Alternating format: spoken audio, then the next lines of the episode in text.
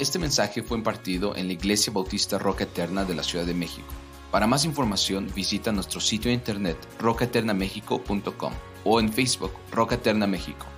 Esperamos que este mensaje sea de bendición a tu vida. Hemos pasado ya las dos semanas estudiando los dones al servicio del cuerpo de Cristo y Vamos a continuar hoy también con, esto. Hoy vamos a concluir con este tema acerca de los dones. Y este tema es muy importante, hermanos, para la iglesia. Eh, incluso hoy, hoy mismo eh, vemos cómo gente está trabajando, participando en todas las actividades de la iglesia. Así que es muy importante terminar de comprender esta parte de los dones para la iglesia que es el cuerpo de Cristo. Son ustedes, hermanos, nosotros. Así que abran sus Biblias, por favor, en Romanos capítulo 12. Vamos a estar en los versículos 3 a 8. Déjenme darles el contexto para que podamos, y recuerden ustedes todo lo que hemos venido hablando, pero déjenme leerles desde el versículo 3. Dice así, digo pues, por la gracia que me es dada a cada cual que está entre vosotros, que no tenga más alto concepto de sí que el que debe tener, sino que piense de sí con cordura, conforme a la medida de la fe que Dios repartió a cada uno porque de la manera en que un cuerpo, en un cuerpo tenemos muchos miembros, pero no todos los miembros tienen la misma función, así nosotros, siendo muchos, somos un cuerpo en Cristo y todos miembros los unos de los otros. De manera que teniendo diferentes dones según la gracia que nos es dada, si el de profecía, úsese conforme a la medida de la fe, o si de servicio en servir, o el que enseña en la enseñanza, o el que exhorta en la exhortación, el que reparte con liberalidad, el que preside con solicitud, el que hace misericordia con alegría. Padre, ayúdanos esta mañana a poder comprender, Señor, cada una de estas dones que tú has puesto en la iglesia, Señor, donde nos podemos desarrollar de forma correcta. Aún sabemos que hay más de estos, Dios, pero eh, Padre, aquí tú nos has enseñado que estos son dones que podemos ejercer dentro de la iglesia en donde puede operar con la guía del Espíritu Santo. Y realmente así es como nos movemos, Padre. Gracias por esto. Ayúdanos a, comprender. Y Padre, si hay personas, hermanos aquí, que en su corazón está el deseo de servirte, Señor, y algunos que ya están sirviendo, Señor, que ese, ese fuego en su corazón siga encendido y sigan prestando el servicio a ti en cualquiera de las de la gracia, del regalo que tú has derramado en ellos para que te den gloria, Señor, por medio de ese don o dones que tú, Señor, por el Espíritu repartes. Así que, Padre, te agradecemos en esta mañana. Glorifícate en todo lo que vamos a hacer aquí en Cristo Jesús. Amén. Bien. Cuando leemos este pasaje, hermanos, y observen que son los dones, realmente no, hay, mucho, no hay muchas cosas en un sentido aquí. Simplemente Pablo está diciendo que hay dones aquí, la enseñanza, la exhortación, el que reparte, eh, el, que preside, el que, el que, da misericordia. Realmente son palabras que están ahí y eh, no vamos a profundizar en ellas como tal todo, todo esto, pero no hay mucho tecnicismo aquí, hermanos, pero son muy importantes de, de terminarlas de ver porque finalmente afectan de manera positiva a la iglesia cuando todos estos dones se ejercen. Entonces, cuando leemos este pasaje, y habiendo estudiado ya toda la parte de Romanos y el versículo 2, del capítulo 12 y, hasta el capítulo 12, desde el 1 al 11, hermanos, cuando leemos esto, nos damos cuenta que hemos llegado ya a un punto crucial, a un punto en donde eh, en, en, esta gran epístola, la clave, el punto clave el punto donde la doctrina llega ya a convertirse a un deber. Hemos visto la doctrina y esa doctrina se tiene que ver en un deber, tiene que salir a una obligación, a algo que debemos hacer. Es donde no solo la doctrina, sino la teología se convierte ya en una práctica. No sé si me explico en esto. Una vez que has visto doctrina, una vez que has visto teología, ahora todo eso no se queda ahí, sino que empezamos a trabajar con los dones. Viene la vida práctica para cada uno de los creyentes. Esto es llega el momento en que debemos exponerlo todo para el servicio de Cristo. ¿Se dan cuenta, hermanos? Ya entiendes, has sido salvo. Hemos visto capítulo 12, versículo 1 y 2, donde nos entregamos al Señor y llega el momento, después de haber entendido doctrinalmente las cosas, en que tú vas a dar servicio a nuestro Señor Jesucristo. Ahora, Recuerdan, hermanos, que en Romanos capítulo 12, versículo 1 y 2 dice que presentemos nuestros cuerpos en sacrificio vivo, santo, agradable a Dios. ¿Por qué? ¿Por qué hemos de presentar nuestros cuerpos en sacrificio vivo y santo a Dios? Bueno, la respuesta, hermanos, es para que podamos servir de forma apropiada a nuestro Señor, como se describe en el versículo 3, que ya lo estuvimos leyendo, ya lo hemos estudiado del 3 al 8.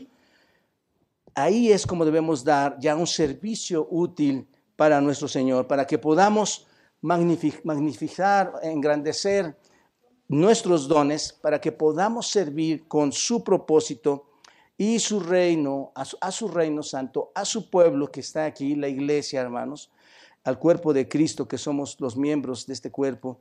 Y como miembros de su cuerpo hay una función en cada uno que debemos hacer. ¿Están de acuerdo? Servimos entonces a Dios, servimos a la iglesia y muchos de ustedes ya tienen ese don y hay que empezarlo a aplicar. Ahora, ahora hemos puesto, hermanos, este, nuestra vida en el altar. Recuerdan Romanos 12.1 hemos llevado en sacrificio vivo, santo, agradable a Dios, hemos puesto nuestra vida en el altar, que hemos evaluado adecuadamente, ya hemos puesto nuestra vida en el altar, ahora evaluamos el don que tenemos, Dios nos lo ha dado, vemos qué habilidad tenemos y los ministerios que el Espíritu nos está dando, ahora nosotros los vamos a poner en práctica, deben empezar a obrar.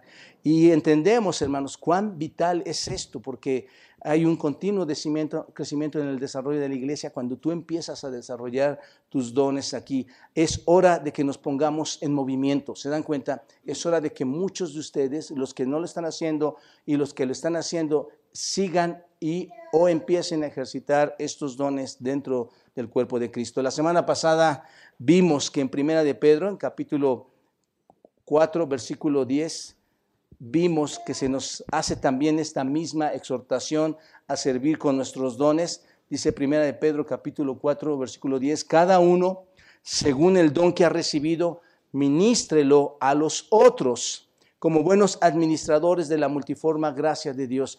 Muy importante esto, hermanos. Si hay un don que tú tienes, tú lo vas a ministrar para, para el crecimiento de otras personas dentro de la iglesia. Lo que yo hago, lo que tú haces dentro de la iglesia, ah, va a hacer que la iglesia se desarrolle. ¿Me explico? Tú sirves a otras personas con tus dones. Obviamente estás dando gloria a Dios, obviamente estás edificándote en la iglesia, pero finalmente, hermanos, estos dones son para ti y para mí. No sé si te das cuenta de esto todo lo que sucede en la iglesia es mucho de la aplicación de los dones que Dios te ha dado. Y piénsenlo, esto es sumamente trascendental. Gracias a Dios por sus dones, hermanos. Porque en sus dones tú y yo nos podemos ministrar. Y es lo que básicamente Pedro está diciendo aquí. Si lo has recibido, si has recibido estos dones, entonces hazlo como un buen administrador de tu talento. Administra tu don, administra tu talento. Y es muy triste, hermanos, tener algo y no usarlo. ¿No es cierto? Aquí es lo importante, saber que hay un don, que Dios te ha otorgado un don y lo debes usar. Y recuerda, hermano, lo hemos estado viendo, no es realmente tuyo. Ese don no es tuyo. Dios te lo ha otorgado, Dios te lo ha dado, Él te da ese don. ¿Con cuál propósito, hermanos? ¿Con cuál propósito te da ese don? Bueno, yo, yo a veces le digo al, al hermano Alan, Alan, tenemos que asegurar tus manos. ¿No? No, no, toques agua fría ni caliente, tienes que estar con tus manos suavecito porque tocas muy bien. Ojalá que no esté aquí para que no se enaltezca, hermano. Ah, acá está. Sí, sí, estás aquí, hermano. Ah, ¿No se dan cuenta que eso es la gracia de Dios? ¿Es la misericordia de Dios? Bueno, alguien, alguien que levanta una silla y la pone en un lugar y está acomodando y está, hermanos, eso también es la gracia de Dios. Deberíamos asegurar esas manos también, que todo el día se están moviendo, hermanos, trabajando, trabajando, trabajando. Entonces, no es tu don. En un sentido no es tu don, es Dios que te ha otorgado esto. Y ahí es donde debemos darle gloria a Dios. Señor, qué bueno que me das para tocar algo, para, para hacer algo dentro de la iglesia. Es tan especial, hermanos. Eh, hablaba con Pastor Pepe ayer y veníamos y decía, Pastor, hay, hay, tanto trabajo en la iglesia. Sí, hermano, bienvenidos. Este, es que esto es así y decía, pero qué bueno hermano que hay tantas cosas, ¿verdad? Sí, sí, qué bueno que hay tanta carga de trabajo en la iglesia, porque Dios, hermanos, quiere que ocupemos. Ese es su favor. Nos da el don para ocuparlo. Entonces, solo les recuerdo, hermanos, que debemos entender que la actitud correcta para ejercer ese don, según el versículo 3 de Romanos 12, es como? Con humildad. No nos podemos jactar ninguno de nosotros que tenemos un don muy especial o que somos mejores que tú o mejores que otro. Eso es un don que Dios te ha dado. Eres esencial. Y te déjame explicarte esto.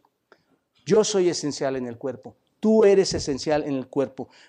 Eh, pero déjame decirte una cosa, no eres indispensable. Eso es diferente, hermanos. Dios puede ocupar a cualquier persona. Eres esencial, pero no eres indispensable. Dios no va a detener su obra, hermanos. Y es mejor darle gracias a Dios que te ha dado un don y que podemos explotarlo en la iglesia. Yo no sé, aquí hay maestras que han subido. Y yo creo que cuando se van rolando, llega el trimestre y cuando una maestra baja, cuando una maestra sube, hermanos, yo creo que están esperando pasar a la base para poder dar las clases a los niños. O educación cristiana por la mañana, o varones o mujeres, o oración en la... Hay tantas actividades que tú participas y que damos gracias a Dios por eso. Así que piénsalo bien, no somos, no somos indispensables, pero sí somos esenciales a los ojos de nuestro Dios. Pero solo con humildad vas a poder operar ese don. Eso es muy importante, hermanos. Versículo 3, humildad para poder hacer esto. Y este, vas a poder trabajar al Señor, vas a poder hacer todo. Y, con, y todo comienza, recuerden ustedes, ¿cómo comienza todo para poder operar tus dones. ¿Cómo comienza todo? Recuerdan ustedes que yo les decía, nunca vas a entender los dones, nunca vas a poder servir si no vas a Romanos qué? Capítulo, versículo 1 y 2. Nunca vas a entender qué pasa. Porque dice que presentes tu cuerpo en qué, hermano? En sacrificio vivo, santo, agradable a Dios, que es vuestro culto racional, que no te conformes a este siglo, sino que transformes, que tu razonamiento se vea transformado por medio de la palabra de Dios para que puedas comprobar su voluntad. Una vez que te entregas al Señor y todo tu ser, todos tus miembros de tu cuerpo están ahí, entonces Dios te va a ocupar. Dios no va a ocupar a alguien que esté en pecado, a alguien que está en fornicación, a alguien que está en pornografía, a alguien que está en adulterio, a alguien que miente. Nunca lo va a ocupar. Y déjame decirte, es probable que haya en las iglesias personas que estén sirviendo de esa manera, pero no serán bendecidos, hermanos. Y Dios un día, como lo veíamos en Educación Cristiana esta mañana, eh, bajo los atributos de Dios, Dios siendo omnisciente sabe, hermanos, lo que está pasando con cada persona que no está ocupando su don correctamente o que está jugando con este tema, hermanos. ¿Se dan cuenta? Así que tenemos que estar muy presentes de esto. Así que Pablo llama a cada creyente, lo llama al ministerio y, y enumera siete categorías diferentes de dones. Ahí están. Por eso decía, ¿qué podemos predicar de esto? Son solamente siete categorías y las podemos enumerar y, decir la definición de lo que sirve esto, pero pongamos atención en esto, hermanos. ¿Cuál era la primera categoría de estos dones? Ya la vimos la semana pasada. Profetizar. No voy a entrar a ello, ve al, audio anterior y entenderemos qué, qué, significa profetizar. Básicamente, hermanos, es eh, eh, predicar la palabra del Señor, pero dice servir, segundo, enseñar, tercero, exhortar, cuarto, repartir, que significa dar en el griego, eh, presidir, también en el griego es dirigir, y mostrar misericordia. Ahí están estos siete dones. Antes de seguir, hermanos, no lo tengo aquí. ¿Quién de ustedes se podría considerar en alguno de estos dones, hermanos? Seguramente que hay muchos de ustedes aquí.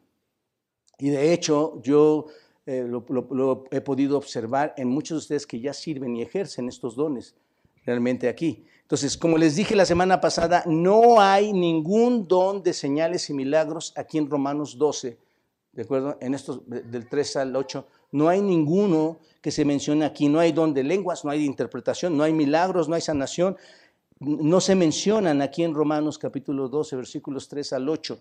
No hay nada de esto aquí. Estos dones que estamos estudiando, entendamos esto bien, hermanos, estos dones que estamos estudiando aquí son los dones, los ministerios continuos de la iglesia. Ustedes se van a dar cuenta ahorita cómo estos dones se están ejerciendo realmente en la iglesia. Son los que sí está ejerciendo la iglesia en este momento. Ahora, tengan en cuenta, hermanos, que estos dones, aunque son siete, pues es una categoría. Este, no es tan amplia, ¿verdad? Está compactada, pero de ahí salen muchas más cosas. Pero vamos a estar estudiando esto. Entonces, ya vimos el primero de los dones que se menciona y este primer don, recuerdan ustedes, era el don de profecía, don de profecía, vimos que se refiere básicamente al don de predicar, al don de predicar la palabra. Y en primera los Corintios capítulo 14, 3, tenemos la definición, les decía a ustedes, esa es la, la, definición de profecía. Y profecía es esto, según el versículo 3 de primera los Corintios 14.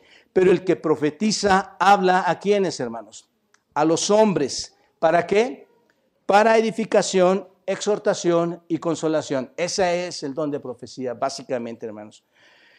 Hoy vamos a continuar viendo los siguientes dones que se mencionan aquí en Romanos 12, 7 al 8. Y el segundo don es el don de servicio. El don de servicio. Versículo 7 dice, si de servir, si de servicio en servir. Básicamente es lo que está diciendo Pablo. Lo que dice Pablo es, si tienes el don de servir, entonces ¿qué debes hacer? Sirve. Eso es lo que está diciendo básicamente. Eso es lo que dice en realidad. Este, no, es muy técnico como les decía, simplemente dice tienen que servir, solo les dice hay ese don, entonces trabájalo. Este don, hermanos, es el mismo que está en primera los Corintios 12, 28. Y ese, hay ciertos paralelos, les decía la semana pasada, hay unos que los contienen, otros que no, pero son ciertos paralelos que hay ahí y lo contiene en el versículo 28 de Primera a los Corintios. Observen, vayan a ese capítulo, a, ese, a, esta carta, Primera a los Corintios 12, 28. Es el don de, de servir, con el don de ayuda que está aquí en Corintios 28, dice, y a unos puso Dios en la iglesia, primeramente apóstoles, luego profetas, los terceros maestros, luego los que hacen milagros, después los que sanan, y luego hermanos, ¿cuál es? los que ayudan, ahí está. Así que la palabra servir que tú ves aquí es, igual a estos que ayudan. Y esta palabra servir es diaconía. Es lo que significa en el griego, diaconía, servir. Estas, estas palabras significa estar en la mesa, esperar en la mesa, significa ayudar. Se usa este, este, esta terminología en, varias, en varios lugares del Nuevo Testamento para este tipo de cosas. Se usa, por ejemplo, para servir a otros, para proporcionar comida a otros. Es un servicio muy, muy, muy especial, hermanos, pero es un servicio muy servil. Estamos sirviéndote a ti, pero es un servicio bien importante, ¿no es cierto? En los detalles más mínimos te estamos o te están sirviendo. Es un término muy, muy general. Cuando hablamos de servir es un término muy general. ¿Por qué digo que es muy general? Porque es cualquier tipo de servicio espiritual. ¿Alguien de ustedes hoy sirvió o está sirviendo de una manera especial? Puede ser para servir conduciendo a alguien a, llevarlo a, alguna parte, ven, te acompaño, hoy, hoy, te vas a ir a hacer un trámite, yo voy, yo te acompaño, te llevo, este, si quieres. Eh, mi mamá está en el hospital, y necesitamos, yo, yo voy, te acompaño, tú sube a verla. ¿Me, explico, hermanos? Visitando a, otras personas para ayudarlas, o vas y hablas con ellos y le dices, mira, vamos a hablar de, de las escrituras, vamos a, te voy a explicar un poquito, vamos a ayudarlos a, a, leer un poco, a servir, ayudándolos. Hay veces yo pienso que alguien vaya con esta hermana y le corte su jardín, que le corte el pasto, ¿no es cierto? Que le lave el auto, que le ayuden estas cosas. Este tipo de cosas como por ejemplo, si alguien llega aquí y le decimos, ayúdanos a, llevarlo al estacionamiento, ¿dónde está ese lugar? Todos esos detalles, hermanos, por eso digo que son muy generales, son la forma en que nosotros nos organizamos para servir. Y hay muchas formas dentro de la iglesia, hermanos. Hay hermanas, hermanos que nos ayudan, ven, hay papeles ahí, ayúdanos a organizar todos estos documentos. Hoy van a entregar volantes para la escuela bíblica de vacaciones. Esa es otra parte de servir a otros, cuidar a los bebés en, la cuna. Bueno, hay tantas cosas que, tú puedes hacer ayudándonos a la redacción de algunas cartas que tenemos que estar elaborando, lo que sea. El asunto es que el punto de servir es interminable, hermanos. Es interminable. Entonces, es cualquier tipo de servicio, cualquier tipo de apoyo. Y este tipo de servicio, si lo vamos a llevar ya a algo muy específico, hermanos, a un servicio ya oficial, esto se designa a los diáconos y a las diaconisas. Nosotros en un sentido tenemos diaconisas aquí porque sirven, sirven en muchas áreas dentro de la iglesia y tenemos diáconos que están sirviendo. Y esto lo vemos, ustedes recuerdan, uno de los pasajes que podemos ver esto es en Hechos capítulo 6. Vayan a verlo ahí, hermanos. Hechos capítulo 6, hablando del servicio. Versículo 3 y 4. Observen cuando dice ahí, Hechos 6, versículo 3, dice, buscad pues, hermanos de entre vosotros, a siete varones de buen testimonio, llenos del Espíritu Santo. Ahí se va en busca de personas llenas del Espíritu Santo, eh, que tengan testimonio, que haya sabiduría en ellos, a quienes encargues de este trabajo, y nosotros persistiremos en la oración y en el ministerio de la palabra. Está diciendo, ¿qué es lo que está diciendo aquí estos hermanos? Necesitamos qué? Necesitamos ayuda, necesitamos ayuda, necesitamos algo de ayuda. Esto, mis amados hermanos y amigos, créanme, no ha cambiado desde aquel tiempo. ¿La iglesia necesita ayuda? Sí. Todo el tiempo necesitamos la ayuda, necesitamos ayudantes. Hoy necesitamos ayudantes, sea de forma temporal, sea de forma ocasional, sea de forma continua, que nos digan, pastor, ¿quiere usted? Tengo un don, quiero ayudar, quiero hacer estas cosas.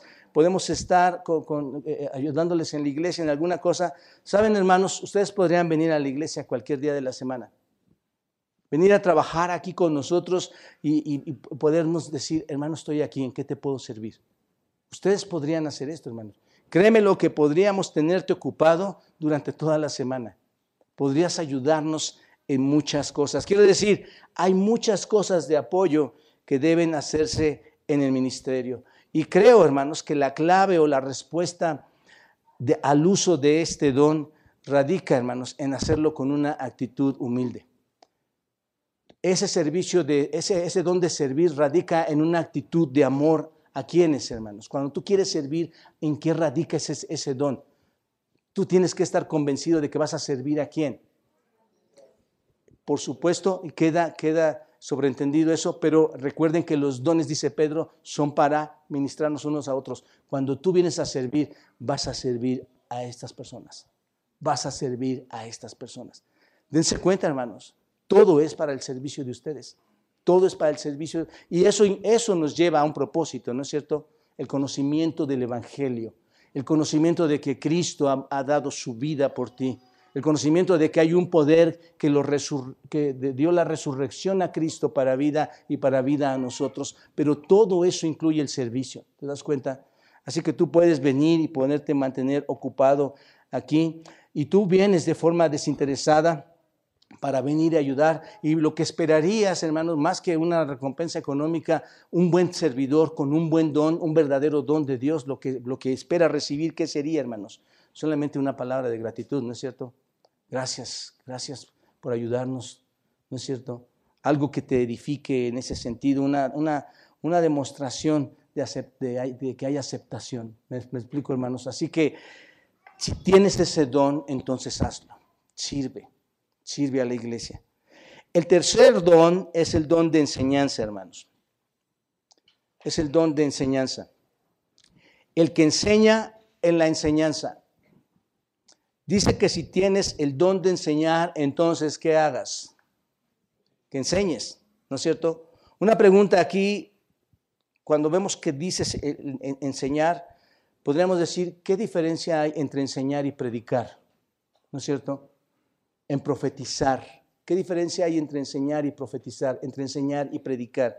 Bueno, la enseñanza es sistemática, hermanos. Es la capacitación de analizar, sistematizar e instruir a otros. ¿Se dan cuenta de esto? No es tanto la idea de ser un proclamador aquí en el púlpito, hermano. No, no es eso.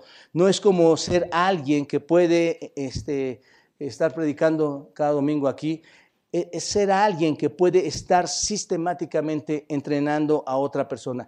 No significa que tengas que estar necesariamente aquí en el público. Aquí la palabra enseñanza, hermanos, que ustedes ven aquí, en el griego es didasco. Y didasco viene la palabra de donde nosotros eh, entendemos esta otra palabra, didáctico. Didasco es didáctico. ¿Y qué significa eso? Básicamente es una señal o una forma sistemática eh, que está implícita aquí en esta palabra, de forma sistemática estás dando, estás enseñando a otros. Se utiliza, por ejemplo, hermanos, para entrenar, eh, por ejemplo, esta mañana hay maestros en la mañana que están enseñando. y abrimos un periodo, ¿no es cierto?, de siete semanas para que tú vayas aprendiendo algo.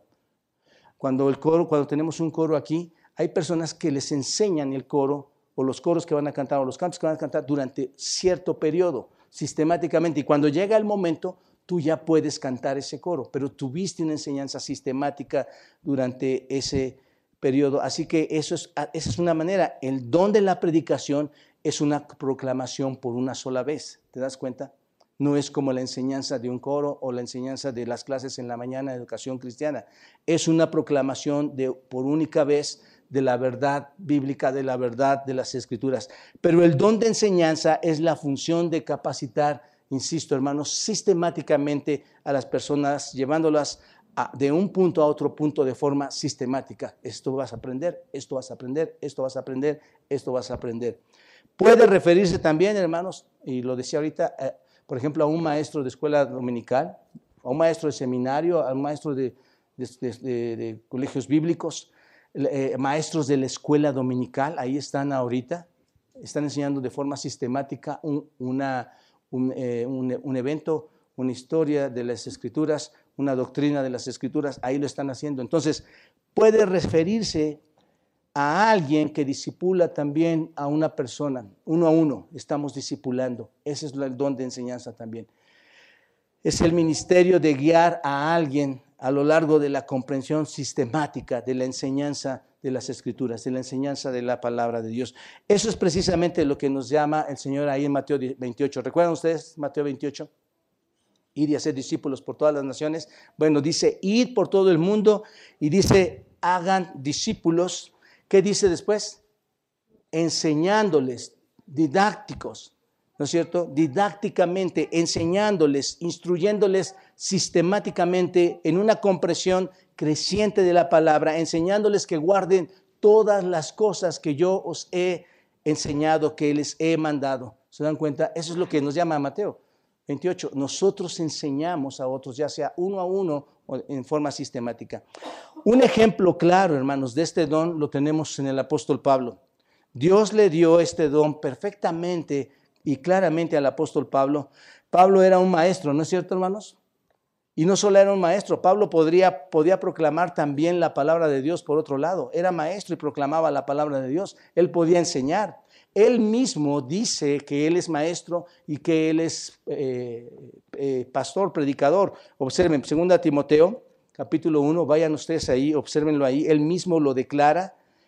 Se dice quién es a sí mismo. 2 Timoteo 1, versículo 11 1.11. Y eso es muy importante, hermanos, que lo entendamos porque tú no sabes, ¿no es cierto? Tú no sabes si Dios un día te va a ocupar como un maestro o como un predicador, ¿no es cierto? Y no significa que todos lo vayan a hacer, pero eso es importante entenderlo. Mira lo que dice Pablo aquí, del cual yo fui constituido, ¿qué? Predicador, ¿qué más? Apóstol y ¿qué más, hermanos? Maestro. ¿Se dan cuenta? Él mismo dice que es un predicador, que es un, es un, es un maestro a los gentiles. Pablo usa estas tres palabras para describirse a sí mismo. Y, no es raro, hermanos, que una persona sea tanto un predicador como un maestro, ¿no es cierto? Este, en, el diseño de Dios esto puede ser, y Pablo era eso, un, un pastor maestro, era lo que era Pablo también. Pienso realmente que esta es la función principal, hermanos, de un pastor de un pastor maestro. Tiene que ser maestro. Y les voy a decir por qué. Porque si es pastor, entonces es un anciano. Los ancianos, pastores y obispos son es, la misma categoría. Si es pastor, es un anciano. Y los ancianos dice que deben de ser hábiles, diestros para la enseñanza, según 1 Timoteo capítulo 3, versículo 2 deben ser diestros para la enseñanza. Timoteo, Tito capítulo 1 también dice esto. Y creo, hermanos, que el papel principal de un pastor es ser un maestro sistemático de la palabra de Dios. ¿Se dan cuenta de esto? Es alimentar al pueblo sistemáticamente con las escrituras, interpretar la palabra correctamente, completamente interpretar la Biblia. Entonces debemos tener cuidado de esto, hermanos, porque no necesariamente debemos esperar que todos los hombres estén llamados a hacer esto, ¿no es cierto? Los dones de Dios son diferentes para cada uno de nosotros. Dios le da dones a unos de forma diferente o a otros de forma única, pero donde un pastor o un anciano debe ser evaluado, hermanos, es sobre la base de si este pastor o este anciano está exponiendo fielmente o sistemáticamente al pueblo de Dios la palabra de Dios. ¿Se dan cuenta? Es si lo está haciendo de esa manera. En la iglesia tenemos varios cada domingo por la mañana, hermanos. Te decía, ahí están, en la mañana hay hermanos, o habemos hermanos que estamos predicando la palabra, que estamos enseñando la palabra. Y hay hermanos ahorita, hermanas que están enseñando la palabra, hermanos que lo pueden estar enseñando, a niños pequeños, a adultos lo pueden estar haciendo. Un cuarto don, un cuarto don es el de la exhortación. Un cuarto don es la exhortación, el que exhorta en la exhortación. Este don realmente, hermanos, se, puede manifestar en muchas formas, en muchas maneras. Esta palabra exhortar significa paracaleo. Paracaleo significa animar, fortalecer, aconsejar, consolar. Y cuando llegamos a esta palabra, consolar, este, de esa palabra proviene el nombre Paracleto, que significa consolador y que designa a la, tercera persona de la Trinidad, ¿no es cierto? Al Espíritu Santo. El Espíritu Santo es el consolador, es el Paracleto. Entonces, la mayoría de los cristianos pueden llegar a desarrollar en alguna manera la capacidad de estar al lado de, ayudando a alguien, consolando a alguien. Muchos pueden llegar a hacer esto alguien que le da ánimo, alguien que le da consuelo a otras personas. Podría ser para animarlos en el sentido de decir, sabes qué hermano, tú estás pecando, tú tienes que abandonar tu pecado y tienes que vivir bajo la justicia del Señor. Esto es muy importante. Hermanos, en la iglesia muchas veces las personas se dedican a hablar de su trabajo se dedican a hablar de sus problemáticas, se dedican a otro tipo de, pláticas. Pero tú puedes ser alguien que exhorte, alguien que se dedique a animar a otras personas, y pongo este ejemplo, a salir de su pecado y que vivan bajo la justicia. Y no solamente con eso, sino podría ser también en el sentido de encontrar a alguien que está débil, a alguien que está desanimado, ¿no es cierto? A animarle a que salga de ahí, a fortalecerlo a la confianza del Señor que camine en la fe, ¿no es cierto? Tú puedes ayudar a alguien que no está animado. ¿Cuántas personas, hermanos, están desanimadas? Tú puedes hacer esto, fortalecerlo, confiar en el Señor, caminar en la fe. Puede venir de muchas maneras, como digo, es algo muy amplio, hermanos. Algunas personas son realmente muy buenas, son excelentes, hermanos, en consolar a otras personas cuando están en alguna pena, ¿no es cierto? Son muy buenas. Algunas personas son muy buenas para infundir fuerza a aquellas personas que están débiles. Son capaces de hacer esto. Estos son los exhortadores, hermanos. Estos son los animadores. ¿Cuánto necesita la iglesia de este tipo de personas, hermanos? Muchos, muchos. Tú no sabes cuántas problemáticas hay en medio de las familias, en medio de la gente, que, solo cuando tú te acerques y veas su tristeza, que veas su, su poco ánimo, tú puedas llegar y consolarles y les digas, ¿por qué estás afligido? Como aquellos que no tienen esperanza. ¿No es cierto, hermanos? ¿Qué te pasa? ¿Por qué has perdido tu esperanza? Y empiezas a decirle, mira, nuestro Dios es un Dios grande, nuestro Dios es un Dios de victoria. Tú puedes parar tu dolor si te conviertes a nuestro Señor. Él puede traerte de la tristeza al gozo. Hermanos, esto es un don muy especial en el que puedes participar. Si ese es tu don, entonces compártelo. Ve con los débiles. Fortalece a estas personas. Ve junto con los afligidos y consuélalos. Tú no sabes por lo que están pasando, ¿no es cierto? Ayuda a estas personas. Eh, llegan con tragedias, nunca, casi nunca te lo van a decir pero empieces a hablar con ellos y los empiezas a consolar, los empiezas a animar, les empiezas a ver que esa carga tan pesada Dios no lo va a dejar, sino que va a traer la salida para que juntamente, dice 1 Corintios 10, 13, que salgas de esa problemática. ¿Te das cuenta? Ahora, hermanos, solo como una observación de todo esto, ¿qué hace la profecía? Proclama la verdad, ¿no es cierto? La enseñanza que hace es una enseñanza sistemática, ¿no es cierto? Y la exhortación que hace exige una respuesta correcta, una respuesta verdadera, ¿no es así? A la, exhortación que le tú estás dando, que haya una respuesta. Y servir, hermanos, pone en práctica esta acción. ¿Se dan cuenta? Así que el don de la exhortación que estamos viendo aquí es el ministerio de desafiar al pueblo de Dios. Tú vas a desafiar al pueblo de Dios a que las cosas cambien en su vida. Así que el don de exhortación es, es actuar de acuerdo a la voluntad de Dios. Que alguien, en lugar de estar desanimado, empiece a actuar conforme a los propósitos de Dios. Que empiece a ver esperanza por medio de alguien que está exhortando. Un quinto don, se menciona aquí, hermanos, es el de repartir. Obsérvenlo. Versículo 8 dice, el que reparte con liberalidad. Ese versículo 8, hermanos, menciona el don de dar. Eso es lo que significa. Es el don de dar. Ahora bien, reparte, hermanos. Esta palabra reparte es una palabra muy especial, es una palabra maravillosa, hermanos. Esta palabra. En el griego es metadidomi. Metadidomi. Dar significa dar, significa compartir. Metadidomi. Dar en el griego es didom significa didom. Pero esta palabra, hermanos, cuando tú la ves aquí reparte es metadidomi. ¿Y por qué te digo que es muy maravillosa muy especial? Porque se intensifica, no solo significa dar, meta es súper. Didomi es dar, entonces es alguien que super da. ¿Me explico? No es alguien que da, es alguien que super da.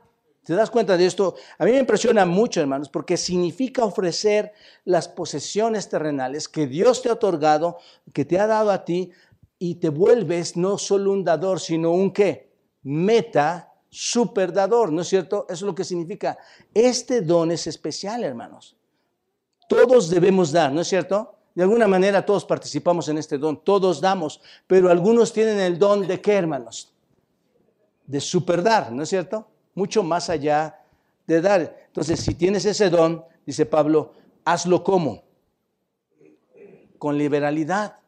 Da ese don con liberalidad. Esta palabra liberalidad significa sencillez. Hazlo con sencillez, hazlo con sinceridad. Y más bien, hermanos, en el fondo es generosidad, es lo que significa en el griego. Con sencillez, con, con, con generosidad. Da, super da, con generosidad. Entonces, esto significa, hermanos, que tienes que dar todas tus casas. No, ¿verdad? Ese es, el Evangelio de la Prosperidad, muy malo en todas las iglesias, pero hermano, este es un don verdadero. Aquí está en Romanos 12. Dice, da con generosidad, ¿no es cierto? Con sinceridad. Es que das para un solo propósito. ¿Cuál es ese propósito? Das para la gloria de Dios das de una manera especial para la gloria de Dios, para el gozo de dar, para la obediencia a Cristo. Y no hay nada más en tu mente que dar, ¿no es cierto? A veces voy con mi esposa, hermanos, y ella quiere darle a cada persona que está en la esquina, que está lavando los vidrios, que, vende un dulce. Este, sí, pues a otra persona siempre pobrecito, hay que, hay que darle esto. Y hay veces en la casa llega, hermanos, y está buscando cosas, ¿qué vamos a darle a estas personas? Fuimos a su casa a visitarlos, ¿qué les vamos a dar? Eh, yo pienso, hermanos, que ella tiene ese don, sin tratar de exaltarla, tiene eh, ese don, pero es el don para la gloria de Dios. Y te voy a decir, no das y piensas, voy a dar, pero va a ser mejor que me guarde un poquito, no me voy a dejar llevar por este don. Pasa, hermanos. Ese no es, ese no es ese, eh, ese don no es este don. ¿Me explico? Voy a dar y voy a guardar por si algo me falta a mí. No das pensando en que alguien te está mirando y que vean, ah, mira ese hermano, qué esplendidez tiene, qué generoso es ese hombre, porque tú estás esperando que todos te vean para dar. Eh, no es así, hermano, no es, no es este don así. Eso era, por cierto, hermanos, algo que caracterizaba a los fariseos. ¿Recuerdan esto?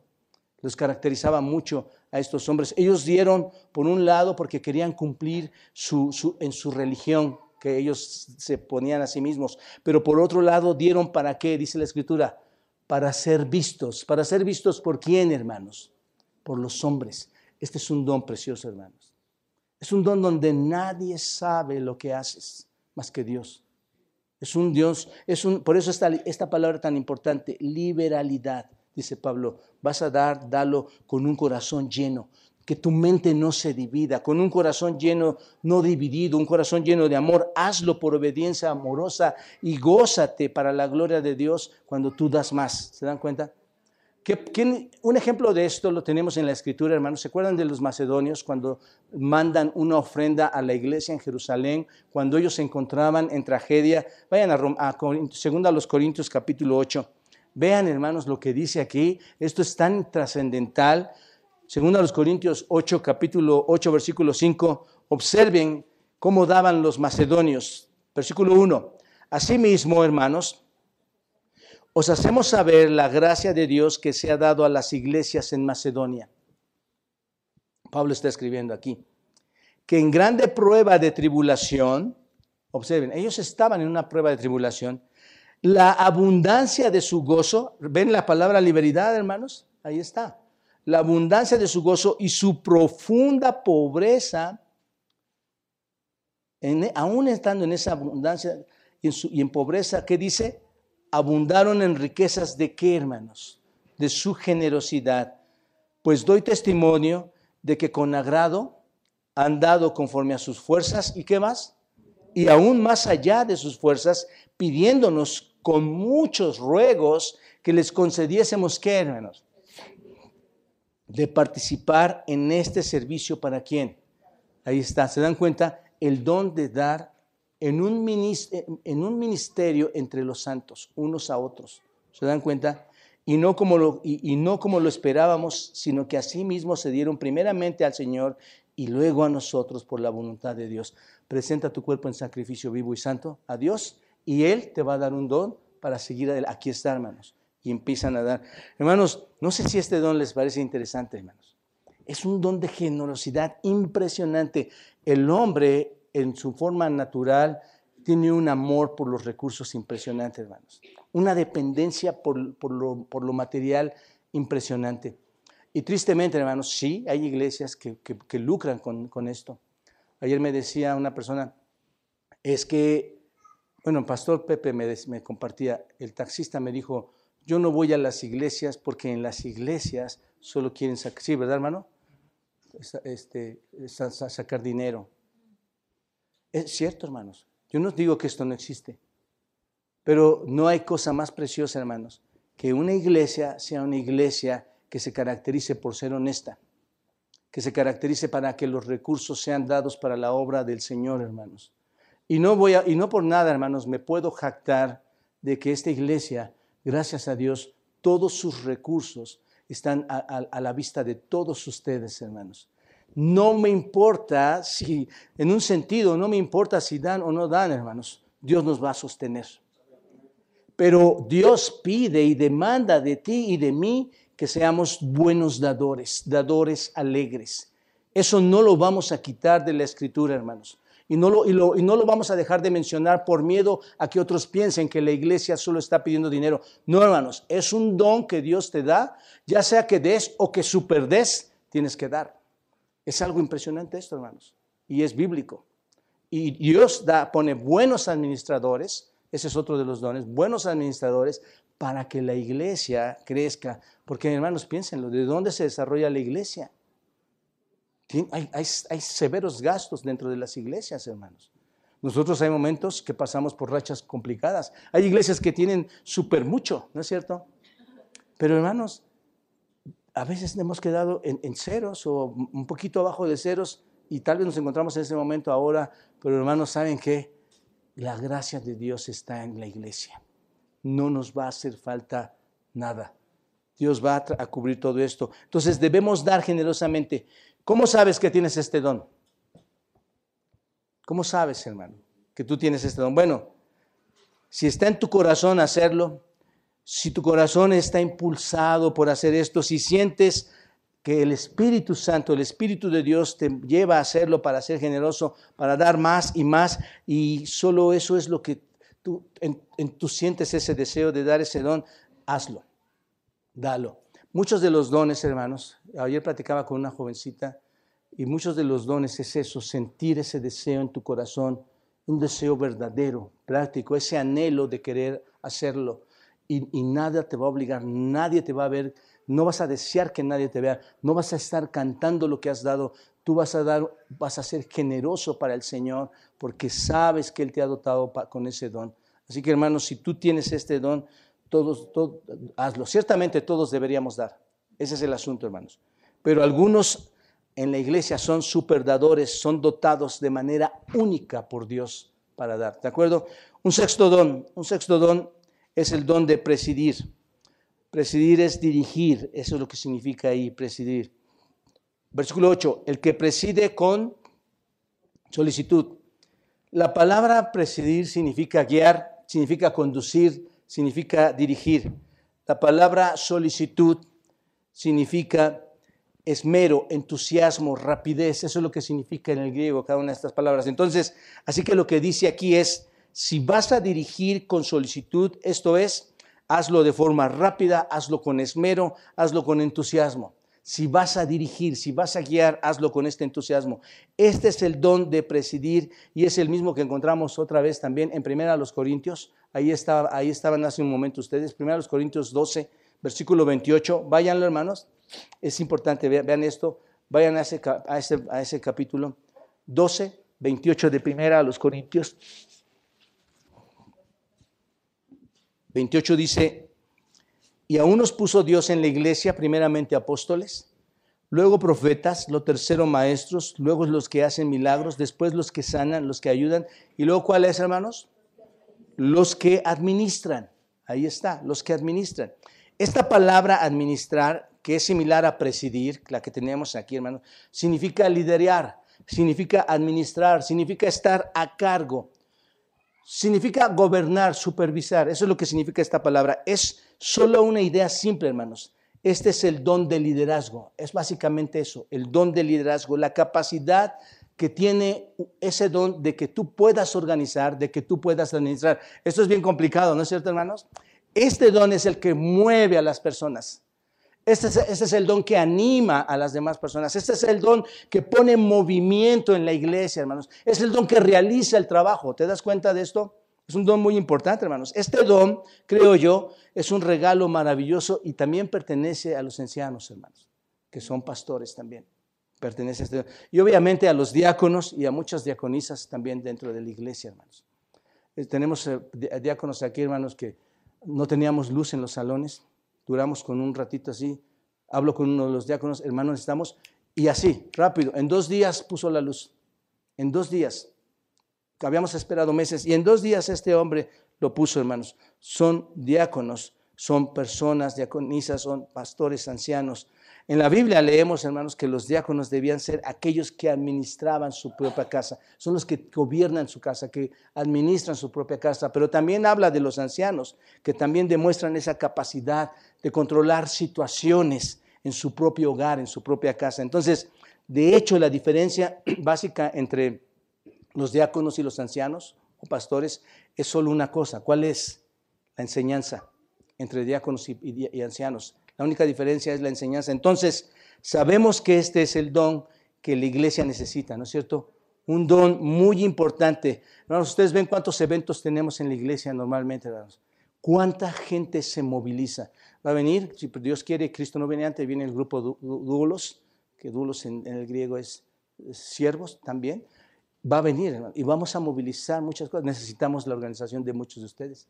Necesitamos el don que, usted, que Dios les ha dado a ustedes para, para este y mucho más eventos. Así que dice que lo hagan con rapidez. ¿Se dan cuenta? ¿Entendemos ahora esta parte? Eh, vas a servir, hazlo, vas a, vas a presidir, vas a dirigir, vas a administrar, hazlo deprisa, hazlo con celo. Esto es, hermanos, hazlo diligentemente. ¿No es cierto? Esa es la idea, hermano. No tenemos que estar correteando a nadie. Dios te ha dado esa capacidad para que tú vayas y lo hagas, para que tú vayas y lo administres, para que tú vayas y lo movilices, para que muevas a todas las masas. Ese es el sentido, hermanos. Y yo doy gracias a Dios por esta iglesia, de verdad, hermanos.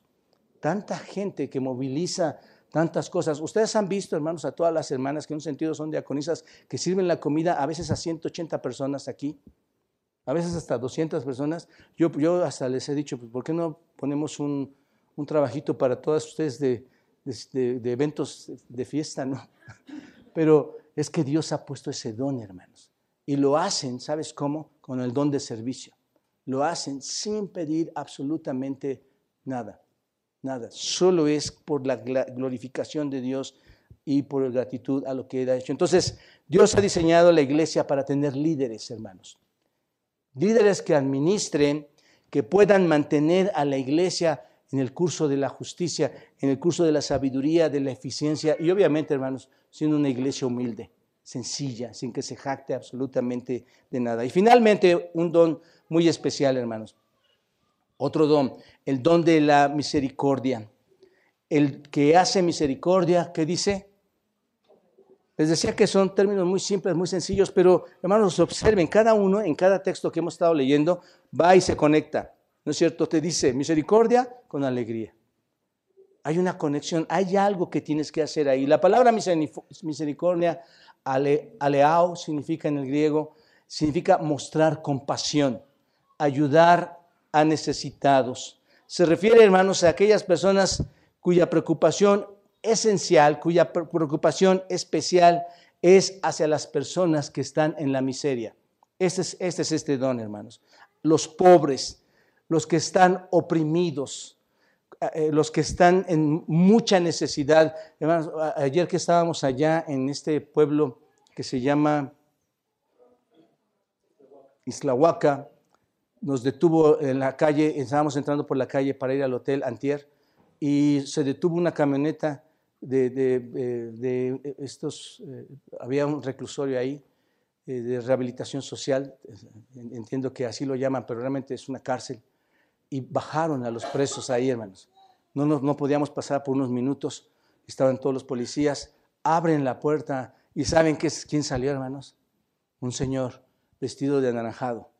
Baja otro señor vestido de anaranjado baja otro señor vestido de anaranjado, baja una mujer vestida de anaranjado y a todos los agarran y los ponen en sus manos para que caminaran juntos sin moverse y todos con la...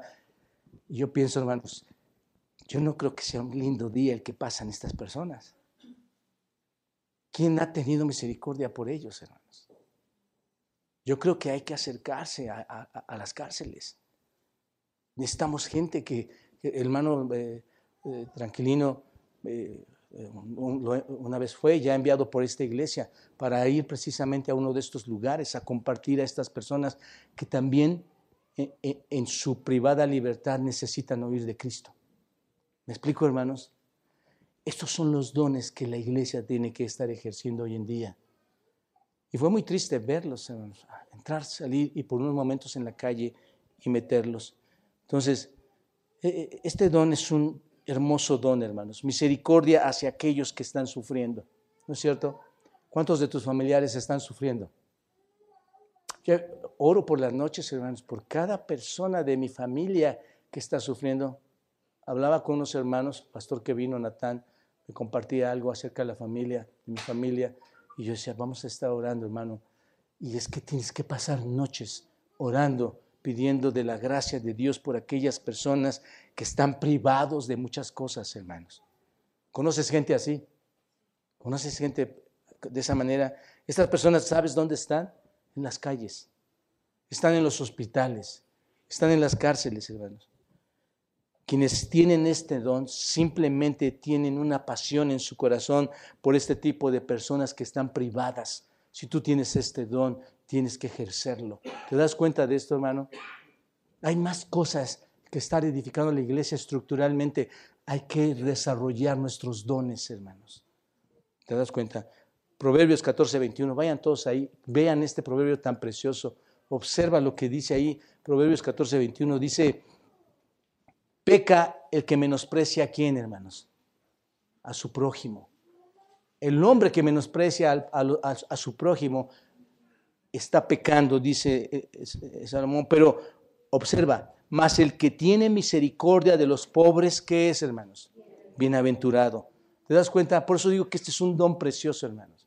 No podemos dejar de ver, yo veo las noticias, hermanos, y, hablan de los ángeles, por ejemplo. Y, hablan de los ángeles, no sé si tú lo has visto, dicen que están en las calles, ¿no? Que, que la, mejor, la mejor cosa que ellos pueden portar es una caja de cartón porque una caja de cartón protege a estos, a estos que tienen ciertos vicios, entre ellos muchos drogadictos, ¿no? Y están por las calles y con muchas eh, sustancias ya muy fuertes que los llevan hasta la muerte. Un día pasé por esa calle, hermanos. Fuimos mi esposa y yo a unas conferencias precisamente a Los Ángeles y, y están ahí. verdaderamente están ahí, es la cosa más trágica que te puedas imaginar. Yo no, yo decía, Señor, no quiero ver a nadie de mi familia ni a nadie de nuestros hermanos verlos en esta situación. Es una situación, hermanos, que te debe traer tristeza y debe de llevarte a la misericordia. Así que pecado es menospreciar a tu prójimo. La misericordia es, cuando tú la muestras, trae bendición, es una bendición de Dios a ti. Bendice a Dios, hermanos, por los dones de misericordia. Si alguien tiene misericordia, dale gracias a Dios, bendice a Dios, porque hay personas que tienen ese don de misericordia para aquellos que están privados de muchas cosas. ¿Te das cuenta? Y nosotros, hermanos, en un sentido debemos tener misericordia por otros. ¿No es cierto? Cuando iniciábamos la iglesia, llegaron, llegaron unas personas y puede ser burlado tú incluso de esto, eran unas personas en silla de rueda y, teníamos apenas un pasillito aquí para 20 personas donde empezábamos y cuando llegan nosotros les ayudamos, los hermanos fueron en misericordia, lo llevaron. De hecho, el, la persona que estaba en la silla de ruedas decía, no, sáquenme de aquí, sáquenme, porque el pastor nada más, alguien le contó mi vida, sáquenme de aquí. Y, y no era eso, hermanos. Eh, eh, se, salió, no quería simplemente escuchar, pero todos los hermanos mostrando misericordia a esta persona. Después nos dijeron, andaba caminando por allá. No, no estaba en la silla de ruedas. Que eso no nos detenga, hermanos, a mostrar misericordia a las demás personas. Que tu corazón siempre esté entregado con misericordia. ¿Y cómo vamos a ejecutar este don, hermanos? ¿Cómo dice que ejecutas este don? Aquí está. ¿Cómo lo ejecutas? Con alegría, ¿no es cierto? con alegría, con felicidad. El punto es, si vas a ir con personas miserables, si vas a ir con personas que necesitan, es mejor que tú no seas miserable en eso, que no vayas tú miserablemente a ver a esas personas.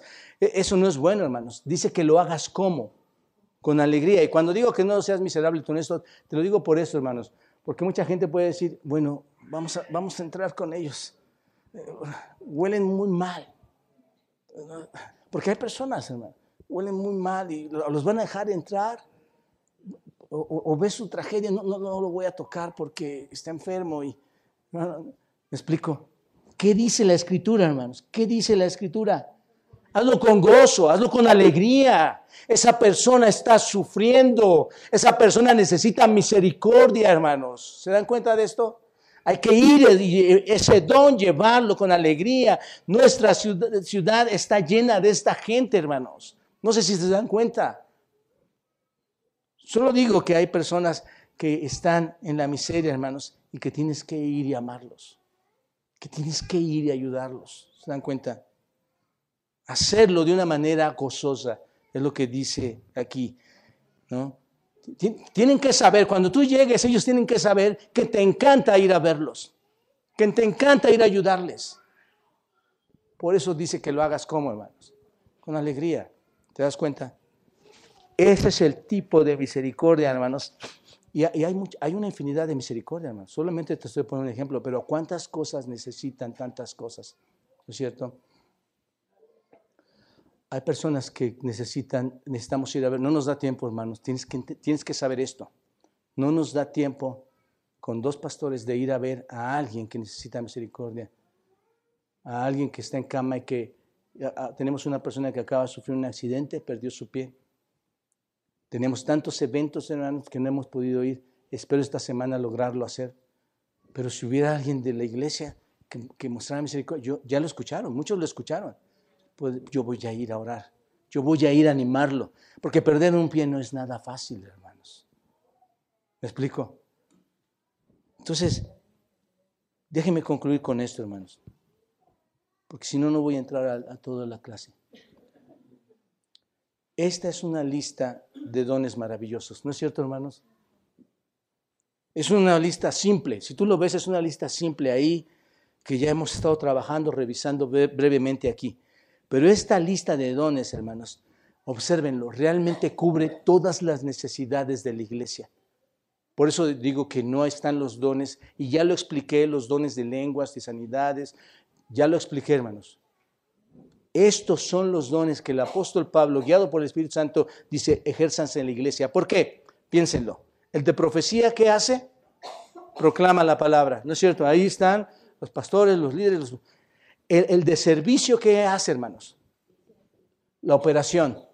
El de profecía, la proclamación. El de servicio, la operación dentro de la iglesia. El de la enseñanza, la sistematización. ¿No es cierto? Lleva ese proceso. El de exhortación, la motivación a todos los hermanos. El de presidir, moviliza a toda la gente. ¿No es cierto? El de mostrar misericordia es mostrar conmiseración a los demás. Y la iglesia, hermanos, necesita proclamar, servir, movilizar, instruir, desafiar, liderar, ayudar. ¿No es todo lo que necesita la iglesia, hermanos? Con eso, con estos dones, la iglesia es poderosa para con Dios y darle la gloria a Él. Y todo el ministerio lo vamos desarrollando. ¿Para quién, hermano? ¿Para quién es todo esto? Para todos nosotros. Ahí está el café, ahí están las sillas, ahí están los niños, aquí está esto, están los baños, en todo, animarles a su, a su uso de esto, siéntete cómodo en esto. Muestra a todos el servicio, la operación, la sistematización, la conmiseración, muestra todo esto, hermanos. ¿Te das cuenta? Ese es el asunto de estos dones. Unos deben proclamar, otros deben enseñar, otros deben exhortar, otros deben dirigir, otros cuidan, otros sirven, otros trabajan en la iglesia de diferente manera, mostrando misericordia, hermanos. ¿Dónde comienza todo esto? Romanos 12, 1, 2. ¿Ahora entienden, hermanos? ¿Cómo vas a tener misericordia si tú no vas y le dices al Señor, tú que tuviste misericordia de mí, ahora presento mi cuerpo en sacrificio vivo, santo, es mi culto racional. Ya no me conformo a este siglo, sino que ahora me transformo, ¿no es cierto? Por medio de tu palabra, para que empiece bajo toda la doctrina, bajo toda la teología que Pablo nos ha enseñado, el capítulo 1 a 11, tome vida y ahora todos los miembros se ponen a trabajar. ¿Te das cuenta? Pero una iglesia se vuelve apática, hermanos, cuando no entendió la doctrina y la teología para llevarla a su aplicación. Son dones sencillos. Tú los lees así, siete palabras con una dirección. Me hubiera encantado desarrollar uno por uno, hermanos, pero no terminaríamos romanos nunca. Pero básicamente es eso. Mi oración para ustedes es que ejercites el don que Dios te ha dado. Tú que estás sentado ahí, que piensas que no tienes nada, Dios te puede dotar de algo para no, no te quieras servir o autoservir. Sirve a otros, trabaja para otros. Un día Dios, hermanos, como Pablo decía un día, yo ya he hecho la buena labor, ya he hecho las cosas, por lo demás me está esperando la corona de justicia. Ahora todos los demás sigan mi ejemplo, ¿no es cierto? Sigan mi ejemplo, hagan lo que yo hice, porque yo tengo un ejemplo. ¿Quién? Cristo. A trabajar, hermanos. Es pesado, sí. Esta semana fue extremadamente pesada, mucha actividad. Lo más rico, hermanos, era habernos quedado en la cama hoy.